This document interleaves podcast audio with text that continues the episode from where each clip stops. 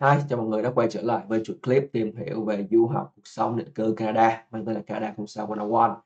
Thì uh, ngày hôm nay mình sẽ làm một cái chủ đề dựa trên một cái câu hỏi mà có một cái vị phụ huynh gửi cho mình nghĩa là à, à cô có coi cái clip hướng dẫn về cái cách tìm nhà của con thấy khá là hữu ích và bây giờ có một câu hỏi là nếu chẳng may trong quá trình mà mình thuê nhà mình gặp phải cái chủ nhà cà chớn thì phải làm như thế nào thì cũng nói cho mọi người luôn là đây là một câu hỏi rất là hay, bởi vì nó không phải là nó hy hữu xảy ra như mọi người nghĩ đâu. Mình nghĩ là phải 5 trên 10 hoặc là 6 trên 10, là cứ 10 bạn du học sinh thì có 5 đến 6 bạn gặp phải những cái tình huống là rơi vào những cái nhà có những cái vị chủ nhà rất là cà chớn. Như vậy thì mình sẽ phải xử lý như thế nào trong tình huống đó? Thì mình hy vọng là với cái chia sẻ của chiếc ngày hôm nay thì phụ huynh và các bạn học sinh Việt Nam sẽ có thêm những cái kiến thức những cái trang bị cho hành trang du học của mình nó được đầy đủ hơn. Còn bây giờ thì chúng ta cùng bắt đầu luôn nha.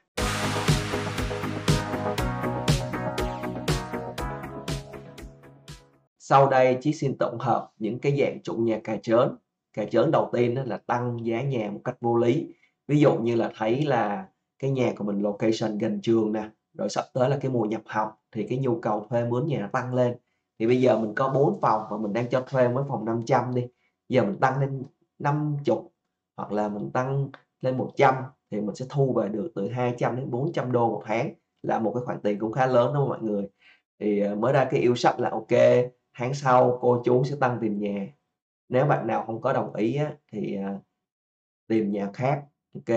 Cái dạng chủ nhà cà chớn thứ hai là hay đưa ra những cái yêu cầu vô lý không có trong những cái thỏa thuận hay hợp đồng ban đầu mình thuê ví dụ như là lúc mình thuê thì không có nói gì đến cái giờ giới nghiêm á, là giờ giấc sinh hoạt cá nhân của mình. Hoặc là không có nói gì về cái chuyện là cái giờ nào được ờ, tắm rửa giờ nào được nấu nướng. Nhưng mà khi mà vô thuê thì bắt đầu đưa ra những cái luật là à, con không được tắm sau 10 giờ đêm hoặc là con không được nấu uh, trong cái khung giờ này. Uh, những cái điều trên nó có thể là phụ huynh học sinh Việt Nam cảm thấy vô lý nhưng đây là một cái điều rất là thường xuyên xảy ra trong cái hành trình du học của bạn nên các bạn nên cẩn thận chuẩn bị cái tinh thần cho cái việc đó nha. Cái dạng chủ nhà cải chớn thứ ba á, là cái dạng mà hay xâm phạm những cái không gian riêng của bạn. Ví dụ như là họ đợi bạn đi học đi làm xong rồi họ dùng những cái chìa khóa sơ cua để họ vào trong phòng họ lục lọi đồ đạc họ kiểm tra này kia. Hay là thậm chí là khi bạn đang có mặt ở nhà đi thì họ cũng không có gõ cửa xin phép mà họ tự ý mở cửa phòng vào ok thì đây là ba cái dạng cà chớn phổ biến nhất mà du học sinh Việt Nam sẽ thường gặp trong cái hành trình du học của mình ở Canada. Vậy cái hướng xử lý khi mà gặp những cái chủ nhà cà chớn này là như thế nào?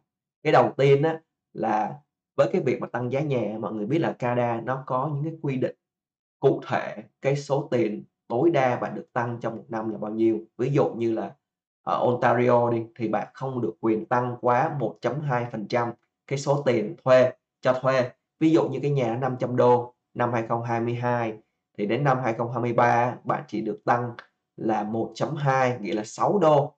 Nghĩa là bạn, học sinh này lúc này chỉ trả là 506 đô là maximum.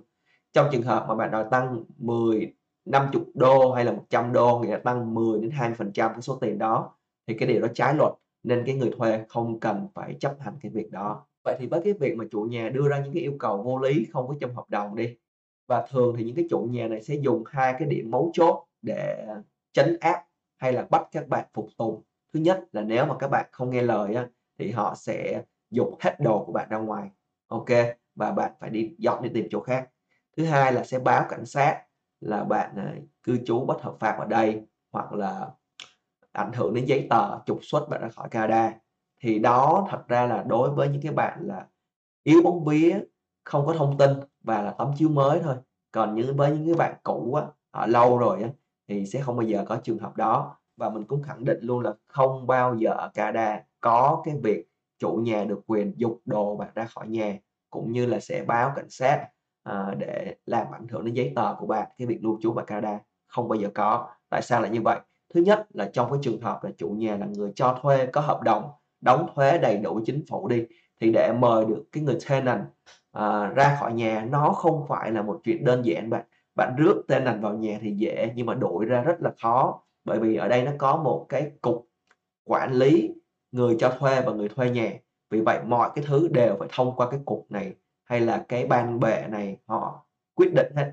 Ví dụ như bạn làm một cái điều gì đó trái luật gây ảnh hưởng nghiêm trọng đến cái tài sản người cho thuê à, bạn không có đóng tiền nhà đúng hạn đi hoặc là bạn không đóng hoặc bạn quyệt tiền mấy tháng hoặc là bạn à, đốt lửa trong nhà đi, nguy hiểm, đúng không? Thì họ phải report lên cái cục này hay là cái ban ngành này.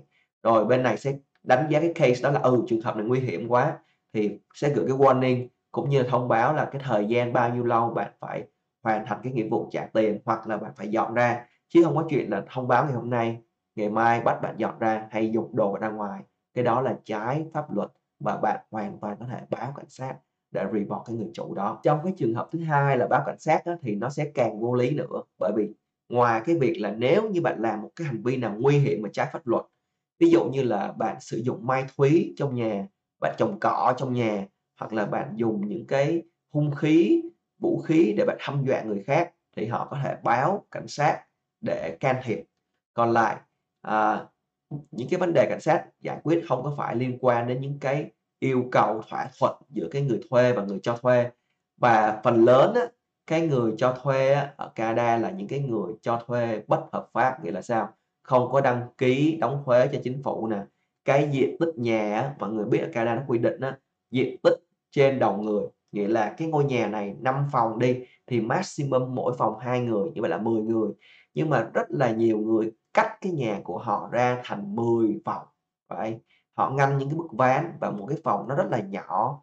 Ví dụ như chỉ để vừa một cái single bed thôi để cho thuê tăng nhiều cái tiền lên. Như vậy thì những cái phòng này nó không đủ cái điều kiện để cho thuê là một. Thứ hai là khi những cái sự cố như là hỏa hoạn cháy nổ xảy ra cái người tenant họ không có kịp gọi là à, thoát ra khỏi nhà rất là nguy hiểm tính mạng của họ. Cho nên là những cái người chủ này là trái luật thì không có ai á, là mình đã làm một cái việc sai mà mình lại báo cảnh sát. Thì nó có vẻ giống như là lại ông con ở bụi này đúng không? Thì nếu cảnh sát đến á, người ta nói là bạn ở bất hợp pháp thì bạn nói là ai là người cho tôi ở bất hợp pháp? Thì những chính những cái người này là không chịu ký hợp đồng cho thuê tự động nên sẽ không bao giờ có chuyện mà chủ nhà report bạn bởi vì những cái lý do vớ vẩn như vậy. Rồi với cái trường hợp cuối cùng là chủ nhà xâm phạm cái đời tư của bạn hay là cái không gian riêng của bạn đó, thì thật ra họ có yêu cầu kiểm tra phòng của bạn nhưng họ phải thông báo bạn trước và được sự chấp nhận của bạn, cũng như bạn phải có mặt tại cái thời điểm họ kiểm tra phòng. Ví dụ à cô chú kiểm tra cái phòng ốc coi nó có vệ sinh không, hay là nó có dễ bị gây cháy nổ nguy hiểm không? Thì à 7 giờ sáng ngày chủ nhật, cháu có ở nhà không? Khoảng đó thì cô chú đến tầm nửa tiếng kiểm tra. Thì nếu bạn thấy là ok, con đồng ý, thì tới hôm đó bạn mở cửa cho họ vào kiểm tra và bạn có thể đứng lại bạn quay toàn bộ quá trình đó họ không được quyền kiểm tra khi mà bạn không có nhà cái đó là cái luật ở Canada. Bạn nên nhớ cái điều đó. Và nếu trong trường hợp bạn phát hiện ra chủ nhà họ vào phòng bạn mà không có ý kiến của bạn, ví dụ bạn quay phim, bạn chụp hình lại được, thì mình khuyên các bạn nên báo cảnh sát ngay lập tức. Bởi vì sao? Thứ nhất, cái điều đó chứng tỏ là họ đã vào cái phòng bạn rất là nhiều lần rồi. Chỉ là vô tình cái lần này bạn phát hiện thôi. Thứ hai nữa có nghĩa là họ đã vào phòng rất là nhiều tenant khác trong nhà nữa và bạn thử nghĩ trong trường hợp bạn là con gái mà ở một mình bạn đang nằm ngủ đi mà họ tự ý vào phòng của bạn thì cái chuyện gì xảy ra? Chúng ta không biết được việc đó. Như vậy cái việc mà báo cảnh sát đó nó giúp mình hạn chế được cái rủi ro mà cho bản thân mình trong tương lai cũng như là những cái người bạn những cái người roommate của bạn ở trong cái cái nhà đó nữa và giúp cho những cái người chủ nhà họ tôn trọng pháp luật hơn tôn trọng bản thân bạn hơn. Tuy nhiên những cái cách mình chia sẻ phía trên đó chỉ là cái cách để bạn à, xử lý khi cái tình huống nó xảy ra còn mình luôn mong muốn phụ huynh và học sinh tránh được hay là phòng được những cái việc đó việc đáng tiếc đó. Thì cái tips đầu tiên đó mình hay khuyên học sinh hay là phụ huynh của mình đó, là hãy tìm những cái nhà có hợp đồng cho thuê rõ ràng. Tại vì những cái form mà cho thuê nhà chính phủ Canada nó đều upload lên nó đều có ở trên những website của tỉnh bang á. Người ta muốn người ta chỉnh đao tải về ký tên vậy là có giá trị về pháp lý. Bởi vì những cái người chủ ngay từ đầu họ tuân thủ pháp luật đó, thường trong quá trình bạn sinh sống. Hiếm khi nào họ gây khó dễ hoặc họ làm cái việc trái pháp luật lắm right? Tại vì họ hiểu luật mà. Còn với những cái người chủ mà à, ngay từ đầu đã không có dự luật đó, thì có khả năng cao nha chứ mình không nói tất cả mọi người.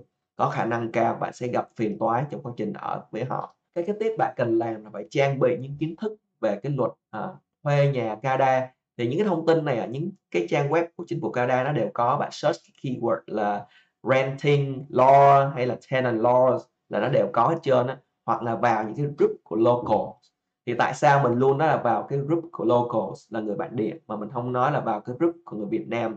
Bởi vì có nhiều tình huống á, cái bản thân những cái người tham gia những cái group đó họ không có kiến thức, họ không có trải nghiệm để đưa cho bạn những lời khuyên, cho nên những cái lời khuyên nó rất là chung chung. Còn với những người bản địa thì tất nhiên là họ sinh ra và lớn lên ở đây rồi, nên những cái kiến thức của họ về luật nó rất là rõ ràng, nó rất là chính xác, đúng không? Cái điều thứ ba nữa là hãy bỏ đi cái nỗi sợ khi mà người khác dùng những cái từ giống như cảnh sát, luật pháp mang ra để hăm dọa bạn. Bởi vì bạn phải nhớ là Canada là pháp luật được tạo ra để bảo vệ cái đúng và quyền lợi của người yếu, chứ không phải là để chấn áp, để đe dọa bạn. Ok, thì hy vọng cái clip của mình đã giúp cho phụ huynh và học sinh Việt Nam có thêm những cái kiến thức hữu ích trong cái hành trình du học của mình. Nếu mà thấy hay thì có thể like, share và subscribe channel của mình. Còn bây giờ thì cảm ơn và chúc mọi người một ngày cuối tuần vui vẻ. Bye bye.